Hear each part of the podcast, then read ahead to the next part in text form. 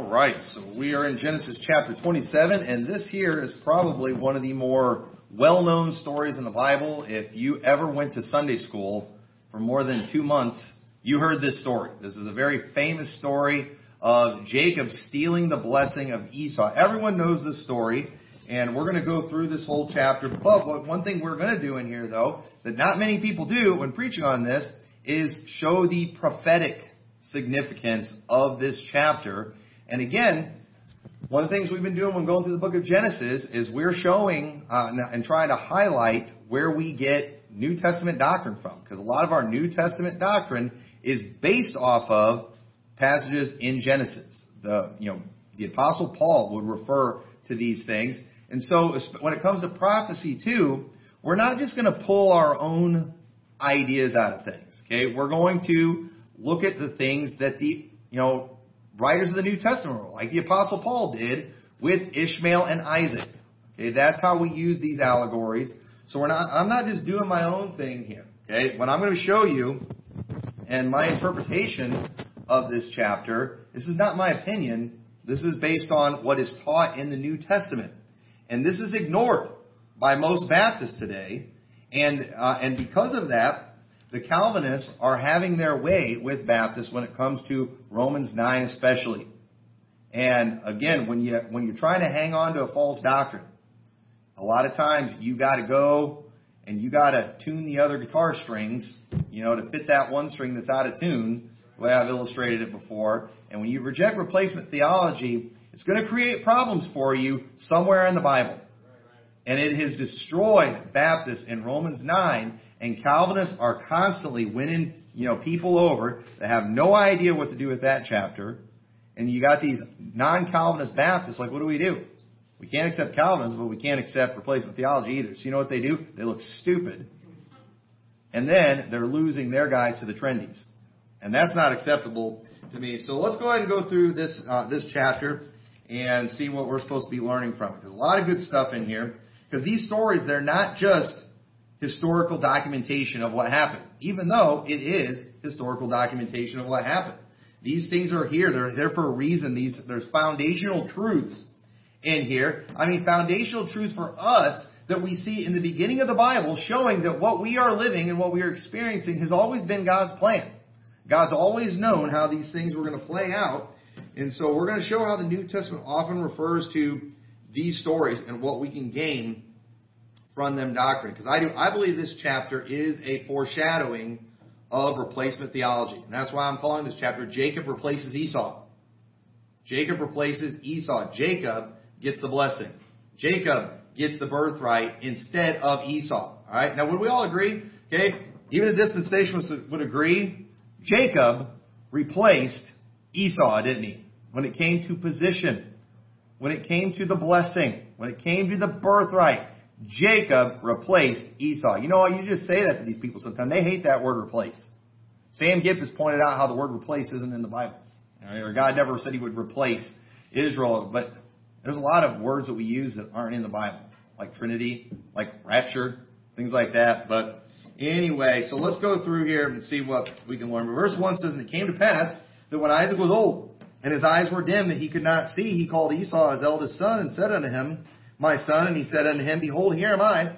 And he said, Behold, now I am old, and I know not the day of my death. Now therefore take, I pray thee, thy weapons, thy quiver, and thy bow, and go out to the field, and take me some venison, and make me savory meat such as I love, and bring it to me that I may eat, that my soul may bless thee before I die. So what's so special about this blessing? All right, and why don't we do this today? Have you ever read this story? It's like, hey, what was the big deal about this blessing. Why was it so important for Isaac to say this prayer and give this blessing to Esau? Why was this important and do we still should we still be doing this kind of thing today? Well, I personally believe in many ways we kind of do. Okay? It's a little different now, and I, I don't think we do as good of a job as they did back then.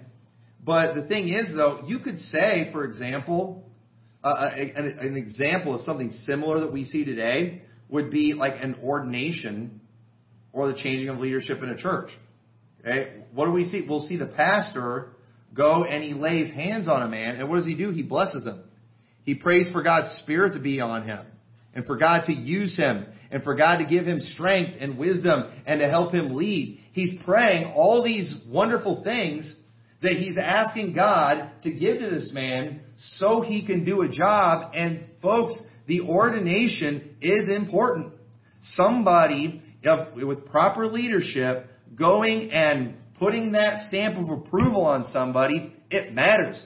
There's men out there today who desperately want it and who desperately need it because they want, you know, you know, they want to be a pastor, they want to have a church, and people, they want to go somewhere where there's legitimate authority, that they've got legitimate authority backing them, and it means a lot to people, and you know what? It should mean a lot to people because it's an important thing.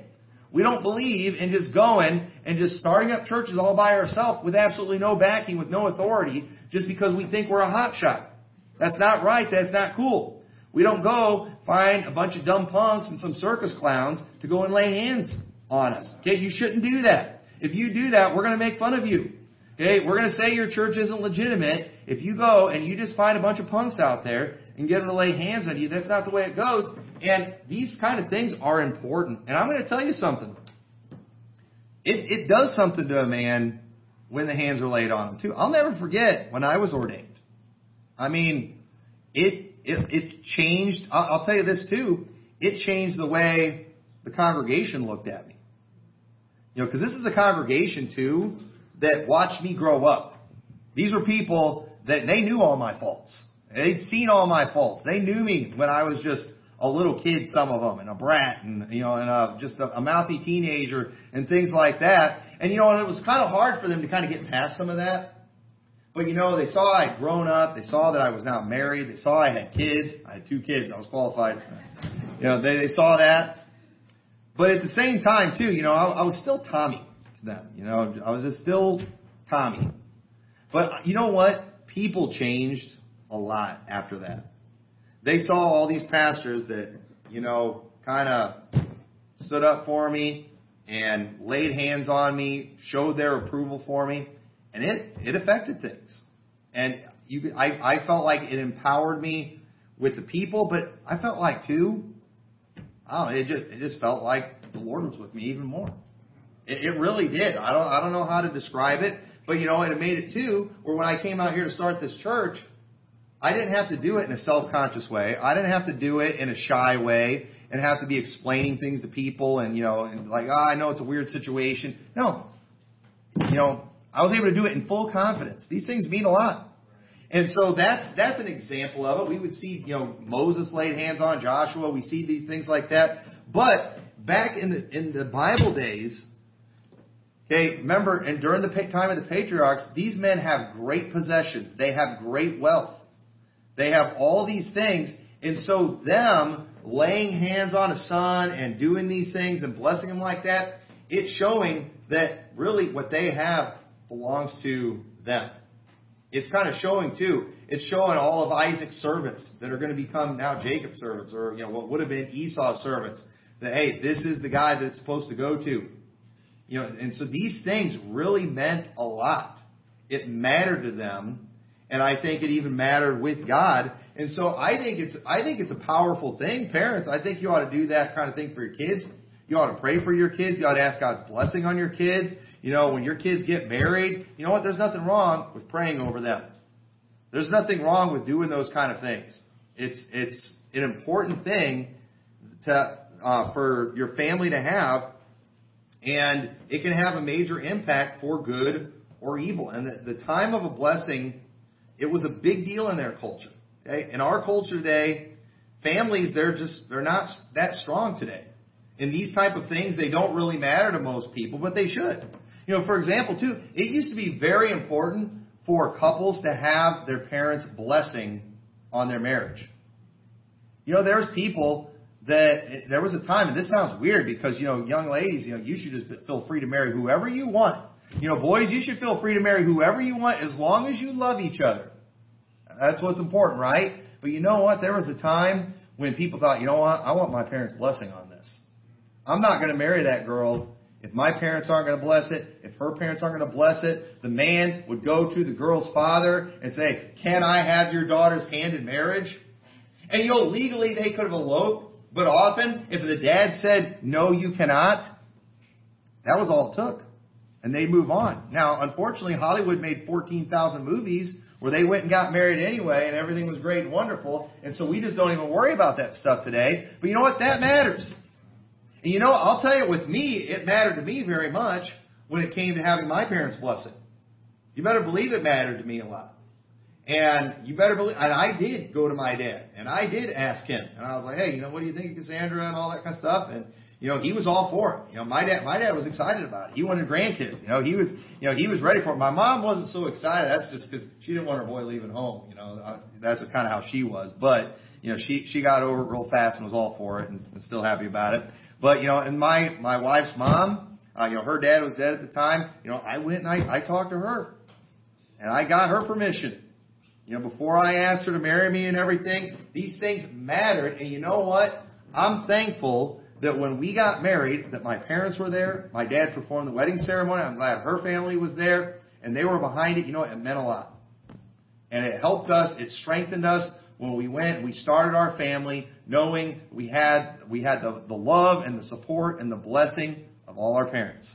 That kind of thing means a lot, and so. Uh, you know, I think it would be good for you to have some kind of tradition. I mean, you know, dads, if you want to start your own thing, and when your boy turns 18 or something, or you, you can make it 19 or 21, whatever you want, okay? You're the authority of your home and say, this is when you become a man and, and have some kind of thing for him. And you pray over him and bless You know, there's nothing wrong with that. Oh, and a lot of cultures have a lot of different things. You know, the Menezes, you did the quinceanera for Emily. That's a big thing. And, uh, you know, the Mexican culture, you know, I don't think there's anything wrong with that kind of thing. Just something special like that, that, that type of thing means a lot. And I don't want to spend a whole lot of time on that, but I do believe we have similar things uh, today. And so, you know, uh, I think these things ought to be important, and parent families, you ought to make up some of these things, and, and have your special things that you do in special times of life that your kids can look forward to, something that they can work for, and when they get there, you know, they need to have your full support and be behind it. And I do. I, it, it's you know, it's my goal. I want all my kids to get married. I want them to be happily married, and I want to be able to support it. And I want it to be. I want the wedding to be a big deal. I want it to be an exciting thing, and I want them to be able to go into that marriage not feeling like rebels. You know, and that doesn't mean I'm going to go along with whoever they want. You know, but at the same time, you know, there's really only one reason parents would be upset with who their kids marry. It's because parents, in many ways, can see their kid's future, can't you? I mean, just admit it. I'm not saying anything spooky here, but listen, we've watched those kids since the time they were born, and you know what? Those kids do a lot of stuff that reminds us of us. And so we can, we can look at our kids, we can kind of see the future. God put something in parents. You know, moms, you can look at those, you know, that potential son-in-law or daughter-in-law, and you do, you get these feelings, this woman's intuition kicks in. And when you get creeped out, you better pay attention to that. Because you as a mom and you as a dad, you care, you care more about your kids' happiness than they do most of the time.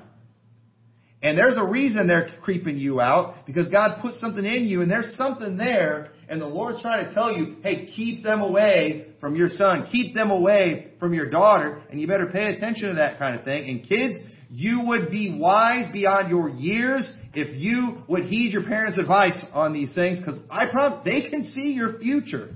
And they know, they know your personality and they see these other people and they know, man, they match up with my kid, it's going to be bad. And man, you you've got to pay. I should preach a whole message just on that. I really should. I don't have time tonight, but I'm just saying this isn't. There's nothing really spooky or supernatural here, or weird. Even though I do believe we're going to see some special prophecy here, I do believe God gave something, you know, to Isaac special here that we might not all get. But at the same time, there's a lot of what we see here we could have today, and we did have really not even that long ago. But our family structure just fallen apart. We don't have good traditions today, and it's not good. I believe we ought to have these things. So these blessings from the patriarchs, so I do believe they did, they were extra special because of the prophetic significance. Because notice, you don't have to turn there, but in Hebrews 11:20, it says, "By faith Isaac, blessed Jacob and Esau concerning things to come. Okay, so this is a special prophetic blessing, and the Bible tells us in Hebrews that by faith Isaac did this. Isaac blessed them, and these things were concerning things to come. So this blessing that we're about to read that Isaac puts on Jacob and on Esau, these things were prophetic. There's something that we can learn about prophecy through this. And the, he, okay, I'm not telling you this because it fits what we believe. Okay, Hebrews tells us this. So, all right, so I'm not just pulling this out of the air. Okay, I don't do that. I follow rules. I'm not just a dispensationalist. Okay, we're not dispensationalists here, where we just kind of do our own thing, and just, and then when everybody questions us on it, where do you get that? It's called rightly dividing. No, we actually rightly divide in a biblical sense, and we let the New Testament guide us in how we interpret the Old Testament. So, verse five. And Rebekah had heard when Isaac spake to Esau his son, and Esau went to the field to hunt for venison and to bring it. And Rebekah spake unto Jacob her son, saying, Behold, I have heard thy father speak unto Esau thy brother, saying, Bring me venison and make me savory meat that I may eat and bless thee, uh, bless thee before the Lord before my death. So remember, Rebecca, she knew about how the uh, elder was going to serve the younger. That had been revealed to her. So now this time of the blessing comes, and she's always had it in her head that Jacob's going to rule over Isaac, but Isaac is about to bless Esau. So she's like, you know what? We got to do something about this. And while Jacob often gets credited for being the deceptive one, it was actually his mom's idea in this situation. You know, he did a really good job, you know, performing here. But at the same time, you got to blame his mom some too. But I think his mom, in her mind, she's kind of trying to help this prophecy come to pass. You know, either way, it was going to come to pass. So, what? But what about this eating of savory meat too? Because this eating of savory meat and venison, it was obviously a big deal because this was a special time.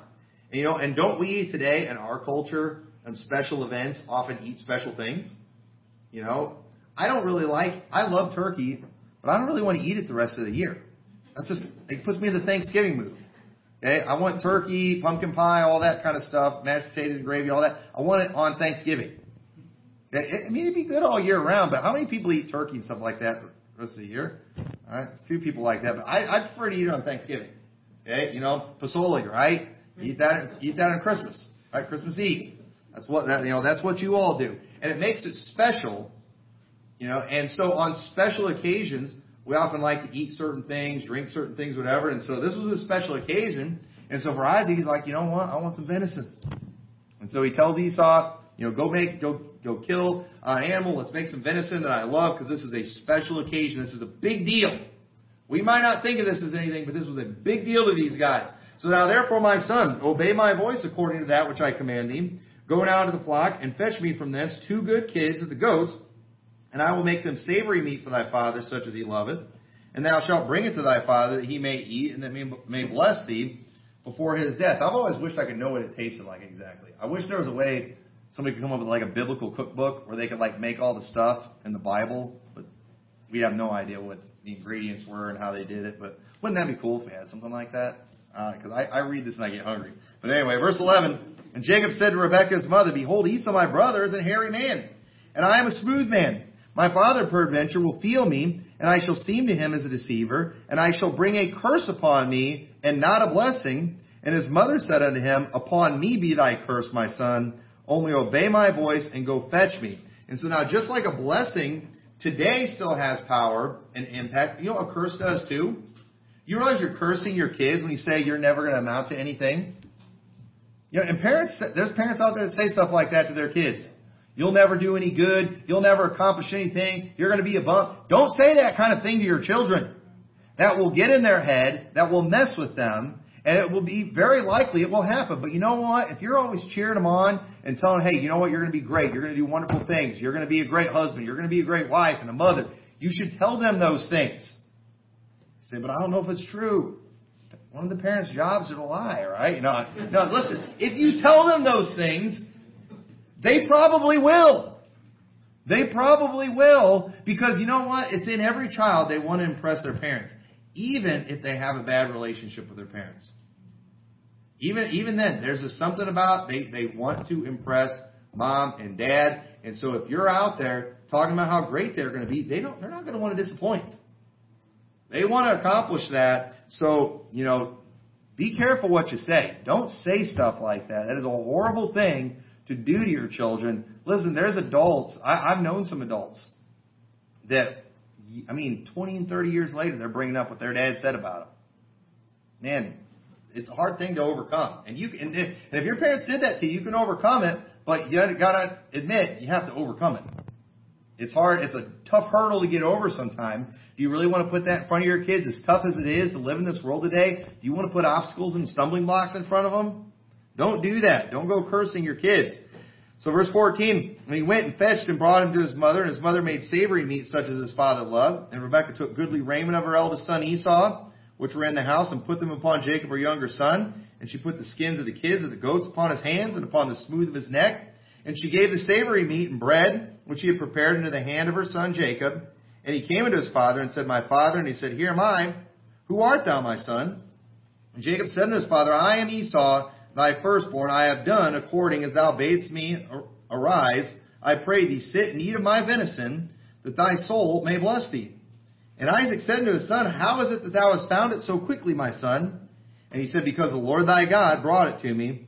And Isaac said unto Jacob, Come near, I pray thee, that I may feel thee, my son, whether thou be my very son Esau or not. So Isaac is he's rightfully suspicious. And Jacob went near unto Isaac his father, and he felt him and said, The voice is Jacob's voice, but the hands are the hands of Esau. And he discerned him not, because his hands were hairy as his brother Esau's hands. So he blessed him. And he said, Art thou my very son Esau? And he said, I am. And he said, Bring it near to me, and I will eat of my son's venison, that my soul may bless thee. And he brought it near to him, and he did eat. And he brought him wine, and he drank. And his father Isaac said unto him, Come near now, and kiss me, my son. And he came near and kissed him, and he smelled the smell of his raiment, and he blessed him and said, The smell of my son is the smell of a field which the Lord hath blessed. So notice, they were able to, to fool all of Isaac's senses except for the hearing, because he smelled like Esau, he felt like he, he felt like Esau, okay? But, and then when he ate the venison, it tasted like what Esau made, his sight's gone, so he can't he can't look and see. The only thing that he had was the hearing, and it did really fool the hearing. But at the same time, too, when all these other things seem to add up, he's like, "All right, this is this is Esau." And chances are, as old as he was, you know, his hearing probably wasn't the best either. So he didn't trust his hearing. He trusts the uh, the feeling and the smelling and the taste of the venison, and so he went along with it. And so, you know, chance, you know, because I used to read, hear the story thinking, how would he fall for that? You know, I know my kids' voices. You know, I, I, I would be able to recognize it, but maybe, uh, you know, at this point in his life, his hearing probably wasn't that good, and so he did. He just trusted these other senses. And if we were blind, we would probably learn to trust in some of those other things too. Might change that a little bit. But anyway, verse 28 says, Therefore God give thee of the dew of heaven and the fatness of the earth and plenty of corn and wine. Let people serve thee and nations bow down to thee.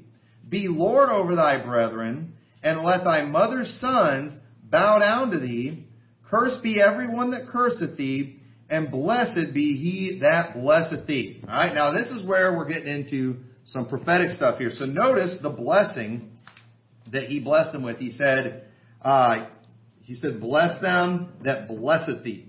Okay? That's the same blessing God gave to Abraham. We already looked at that. And then we see God gave that same blessing to Isaac. I will bless him that bless thee and curse him that curseth thee. Here, Isaac is transferring that blessing to Jacob. But let me ask you, who, okay, pay very close attention to this question.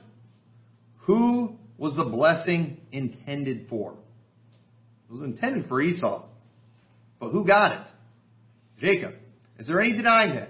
Can anybody give me an argument? You can argue with me right now if you have any proof. The blessing was intended for Esau, but Jacob got it. Okay? I don't, even a dispensationalist wouldn't argue with this. Okay? And keep that in mind because this is, this is going to blow up in their face if they admit this truth. And you have to admit this truth. Okay? You have to. So, right now, Jacob has the blessing.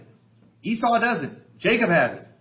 And we need to remember that Edom or Esau represents the Jews. Okay? I, am not coming up with this. I didn't come up with this. The Apostle Paul did. The Jews were supposed to get the blessing, but the Christians ended up getting it. Y'all understand that? The, the blessing was intended for the Jews, but the Christians got it. We have it. Y'all understand that? We have it. Was intended for the Jews. What we have was intended for the Jews, but we got it. Okay? We got it. And so who? So Isaac's blessing was intended for Esau, but Jacob got it. Now turn over Romans chapter nine and verse one. This is the this is the chapter that the Calvinists are always owning the Baptists on, because the Baptists can't admit the truth of this passage because it'll ruin one of their other pet doctrines. So it says in verse 1, I say the truth in Christ, I lie not, my conscience also bearing witness with witness in the Holy Ghost, that I have a great heaviness and continual sorrow in my heart, for I could wish that myself were accursed from Christ for my brethren, my kinsmen according to the flesh. That would be Jews. Physical Jews. Who are Israelites, to whom pertaineth the adoption. What does that word pertaineth mean? Okay, we all know Deuteronomy 22:5, a woman shall not wear that which pertaineth unto a man. To pertain, it means it was made for. Okay? A woman should not wear a garment that was made for a man. And so notice when it's saying to whom pertaineth the adoption, it was made for Israel. That's what this is saying right here. Okay, to whom pertaineth the adoption and the glory and the covenants and the giving of the law and the service of God and the promises. It was all made, it was designed for Israel. In the flesh. Whose are the fathers and of whom is concerning the flesh. Christ came. Concerning the flesh, you know who Christ came for? The Jews. For Israel, according to the flesh. Who is over all God blessed forever. Amen. So, we see that very clearly. And remember, Hebrews 11:20. By faith Isaac blessed Jacob and Esau concerning things to come. This blessing was prophetic. Now look at verse 6 of Romans 9. Not as though the word of God had taken none effect. Okay, why is he saying that? Because these blessings, these covenants, they were made for Israel according to the flesh. But they don't have them. So Paul's saying, hey, not as though the Word of God had taken none effect. It's not that God's Word did not have an effect. It's not that God's will is not going to be accomplished. Because, for they are not all Israel, which are of Israel, neither because they are the seed of Abraham are they all children, but in Isaac shall thy seed be called. That is, they which are the children of the flesh, these are not the children of God, but the children of the promise are counted for the seed. For this is the word of promise, At this time will I come, and Sarah shall have a son. And not only this, but also when Rebekah had conceived by one, even by our father Isaac. So we saw the Ishmael Isaac sign that we've already covered and already proved, and Paul referred to in Galatians 4. But you know what? God didn't just show us replacement theology with Ishmael and Isaac. He showed it to us again with Esau and Jacob. And it says, For the children being not yet born, neither having done any good or evil, that the purpose of God according to election might stand, not of works, but of him that calleth. Now this is where the Calvinists come in and say this is about election. God chose them from the womb. God is choosing nations here. God is choosing a people here. This is not about individuals. God is choosing a people. God always wanted a people. Throughout Genesis, we've been showing how God was looking for a people. We're seeing that throughout the book of Genesis. And Paul here is showing us in Romans 9 how God was looking for a people. And when God was looking for a people, God chose Jacob over Esau for a people, plural. And so that way the purpose of God according to election might stand. This isn't about individuals, folks. This isn't about individual salvation. This is about a people. And if you're saved today, you're a part of that people that God chose. Okay? So verse 12, it was said unto her, The elder shall serve the younger. Remember? We saw that before. This was prophesied to Sarah. She knew it. She knew what was coming. As it is written, Jacob have I loved, but Esau have I hated. We don't have time to go to Malachi, but then it goes and it shows how God blessed Jacob over Esau, referring to the people because God said, and I laid, you know, uh, you know, Esau's land, a, a wilderness, a desolation. I can't, I'm not going to quote it to you exactly right. But if you read Malachi, it is very clear it was referring to the people because we're going to see later too in Genesis, God blessed Esau too. God blessed Esau, the individual, greatly. But Esau, the people, they were a cursed people. They were a, a people that God, God had indignation on forever. The people of the Edom were a wicked people that were constantly persecuting God's people, the Jews, and they were cursed as a result of that. So, uh, that's an important thing to understand. So what should we say then? Is there unrighteousness with God? God forbid. Okay, and this is where the Calvinists say, you know, you know, you Arminians, you get all mad whenever, you know, you, you're always saying, well, you know, why would God choose somebody to go to hell? You know, well, you know, you don't understand God. This isn't about individuals, this is about a people. Because Paul's saying, I wish the Israelites could all be saved. I wish all my brethren, according to the flesh, would all be saved. That was Paul's will that God would save all of Israel, all of his people. God, Paul wanted them to be the people of God. But you know what? That wasn't what God wanted. That wasn't God's will. It was Paul's will, but it wasn't God's will. And you know what? It was clear that God chose Israel for destruction. The physical people. Okay? The physical nation that was there. God chose them for destruction. It says in verse, you might not like that. You might say, is there unrighteousness with God? But he says, God forbid. For he said to Moses, I will have mercy on whom I will have mercy, and I will have compassion on whom I will have compassion. So then it is not of him that willeth, nor of him that runneth, but of God that showeth mercy. And then it goes on, it talks about Pharaoh, showing how God used Pharaoh. God wanted to, God wanted to use Pharaoh to show his power. And God basically chose Pharaoh for destruction. That's true. God did do that. Doesn't mean Pharaoh never had a chance to get saved before that, but you know, at this point in his life when he was Pharaoh and he was in charge, he clearly was reprobate. That's but at the same time, notice what it says then in 19, for thou wilt say unto me, why did he yet find fault? For who hath resisted his will? Nay, but O man, but who art thou that repliest against God? Shall the thing formed say to him that formed it, Why hast thou made me thus? You don't like it that the physical people aren't God's chosen people? You don't like it that God raised up these physical people only for destruction? Well, you know what? It's God that raised them up. The potter has power over the clay. You might not like it, but you know what? You're not God. And a lot of people don't like this teaching about replacement theology, but you know what? They're not God. Hey, I yeah, you're like Paul. You want them all to be saved, but you know what? God raised them up for destruction. And that's what he's going to do, and you're just going to have to get over that. Now, thank God, according to Romans 11, any individual from Israel can be saved. But the people as a whole, okay, the people that are of the flesh, they will be destroyed. And it says, hath not the potter power over the clay, the same lump to make one vessel unto honor and another unto dishonor? What if God, willing to show his wrath and to make his power known, endured with much long suffering the vessels of wrath fitted to destruction? That is what the physical people are. The vessels of wrath fitted to destruction, that he might make known the riches of his glory on the vessels of mercy, which he had afore prepared unto glory, even us, whom he hath called, not of the Jews only, but also of the Gentiles. We are the vessels of mercy that God has chosen.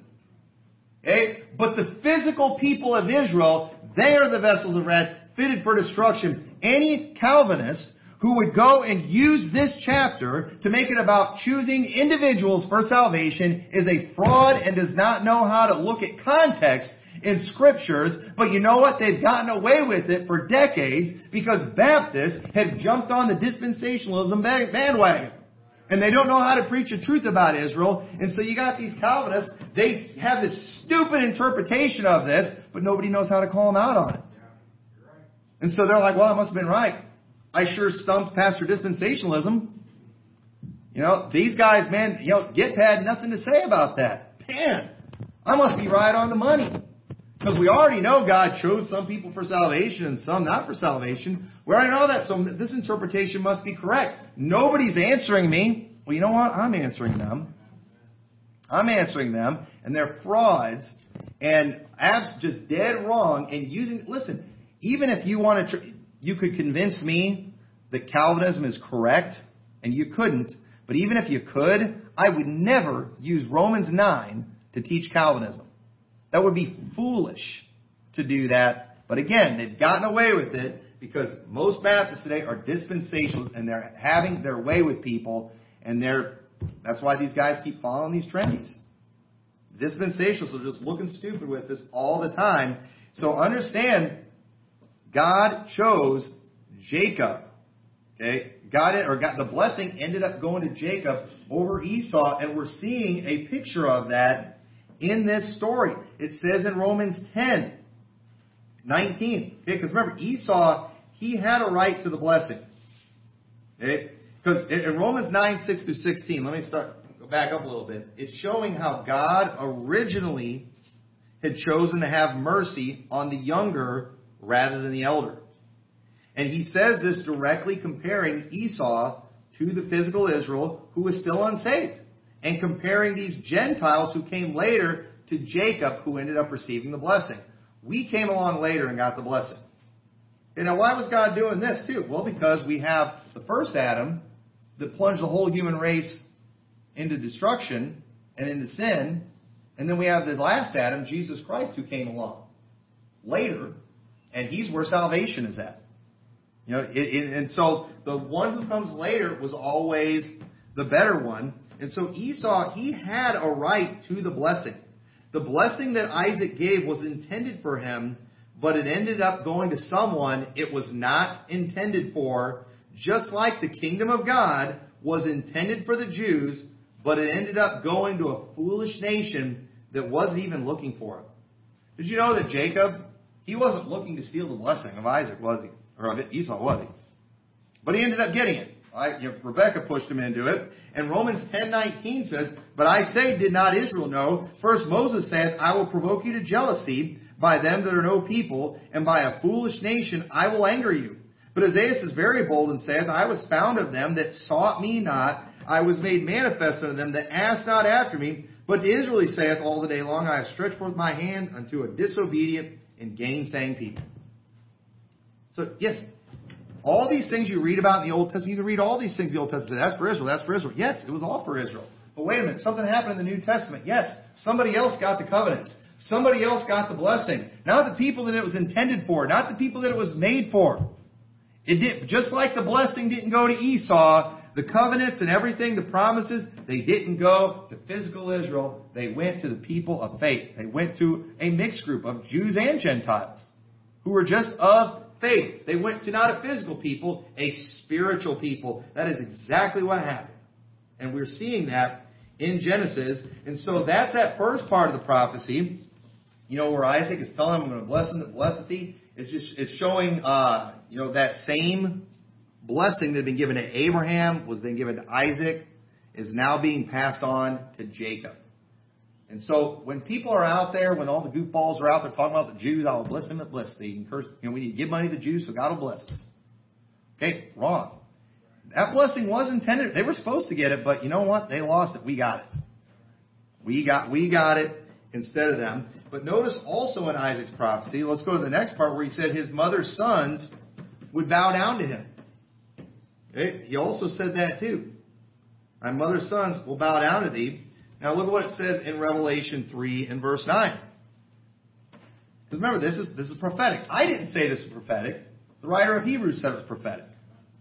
He says, Behold, I will make them in the synagogue of Satan, which they are, they are Jews and are not, but do lie. Behold, I will make them to come and worship before thy feet, and to know that I have loved thee. They're going to come and worship before thy feet. You know you have to bow down to do that?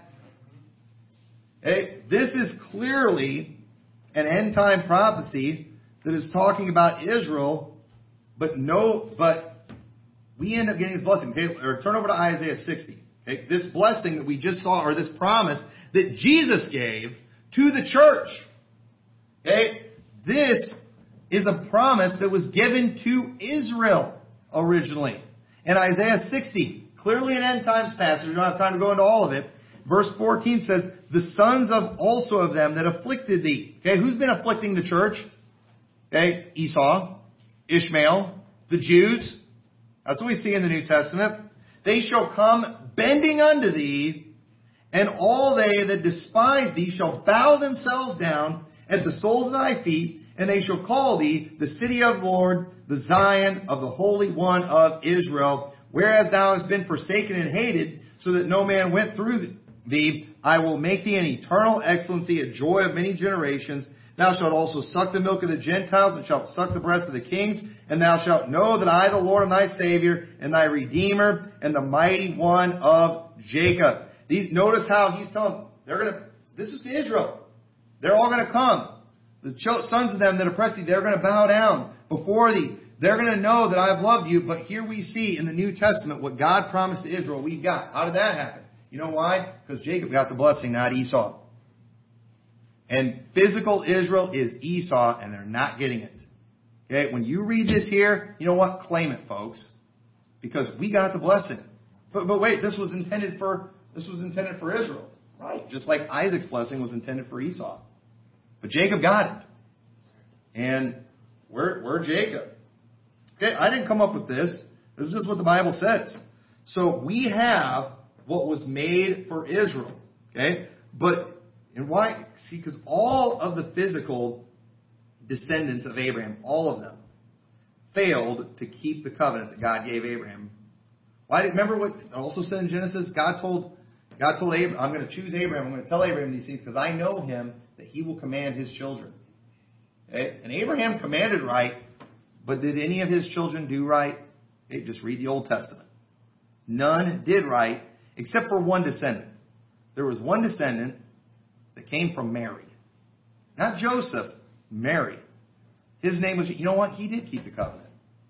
He did do all those things. So you know what? Everything should go to him, right? But wait a minute. What about all these other people? What about this multitude that no man could number? You know what? All of us can get in that. We have to be in Christ. See, the blessing went to Jesus. That's where it ended up. And the reason we have it today, it's not so much because God went and said, you know what, that physical Israel, I don't like them anymore. I'm done with them. I'm going to go to that Gentile church. And that's us. And God's just looking at us and like, wow. You know, they're, they're what Israel never could do. And this is what these clowns that try to refute dispensation say, you know, you replacement theology people, you think that the New Testament church was able to accomplish what Israel never could accomplish. Wrong, bozo. No, we haven't accomplished it either, but Jesus did for us, and you know what? We have it through Him. That's how we got it. We got it through Him, because you know what? He did obey all those laws. He did keep all the commandments, and He went and He died, and He paid for all of our sins. He's our high priest, and so you know all those things that Israel couldn't do? We can't do them either, but our high priest has done them for us. And therefore, we claim all of those things. We have those blessings. End of story. No, I've never heard a replacement theology say that us Gentile church, we've been able to do what Israel was never able to do. I've never heard anybody say that. Where do these clowns get this stuff? But that's what they're saying. There's a guy out there making all these videos trying to refute our stuff, saying that very thing. The guy's a liar and a quack.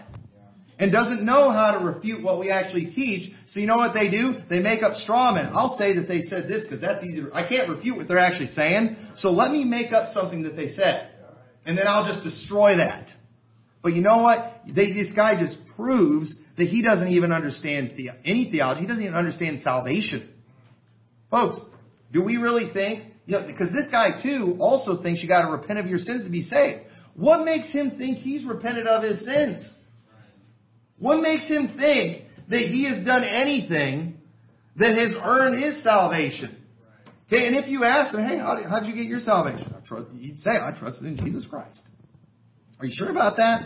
Because you're trying to tell me I'm not saved because I haven't repented of my sins. What makes you think you repented of your sins? What makes you think you couldn't do what every other person ever wasn't able to do. You know, Abraham wasn't able to do that. Most the children of Israel. You're, are you saying you you succeeded in repenting of your sins where Israel wasn't able to? The double talk from these people. Okay, you can only get away with this kind of hypocrisy in dispens in the dispensational world. That's all there. That's all there is to it. And so, uh, you know, we're we're out of time here. I, I, but the, the rest of this story here, because remember, when it comes to you know the prophecy, the symbolism, things like that, we don't want to take it any far farther than the Bible does. Okay, we let the we where the New Testament uses it, we'll use it. We're not going to go extra in this. And we go and we read the story, and you know the story. Esau ends up coming, finds out that Jacob stole the blessing. You know, and he's he and he's extremely upset. He's weeping. He's begging his dad for another blessing. And uh, and Isaac said unto him, Behold, thy dwelling shall be at the fatness of the earth, and the dew of heaven from above. And by the sword thou shalt live, and thou shalt serve thy brother. And it shall come to pass, when thou shalt have the dominion, that thou shalt break his yoke from off thy neck. And Esau hated Jacob because of the blessing wherewith his father blessed him. And Esau said in his heart, The days of the mourning for my father are at hand, then will I slay my brother Jacob. And so basically what we see here, I don't believe what we're seeing here is prophetic so much as far as like, you know, thousands of years in the future, but it is what happened in his life. And it is what happened with the, the physical people of Israel during that time and the physical people of Edom. Israel got a better deal than Edom did. Israel got a better land, and that's exactly what we see in the book of Malachi. It lines up exactly with that. And so I believe kind of what we see in the rest of this chapter, it was all fulfilled during the Old Testament's time.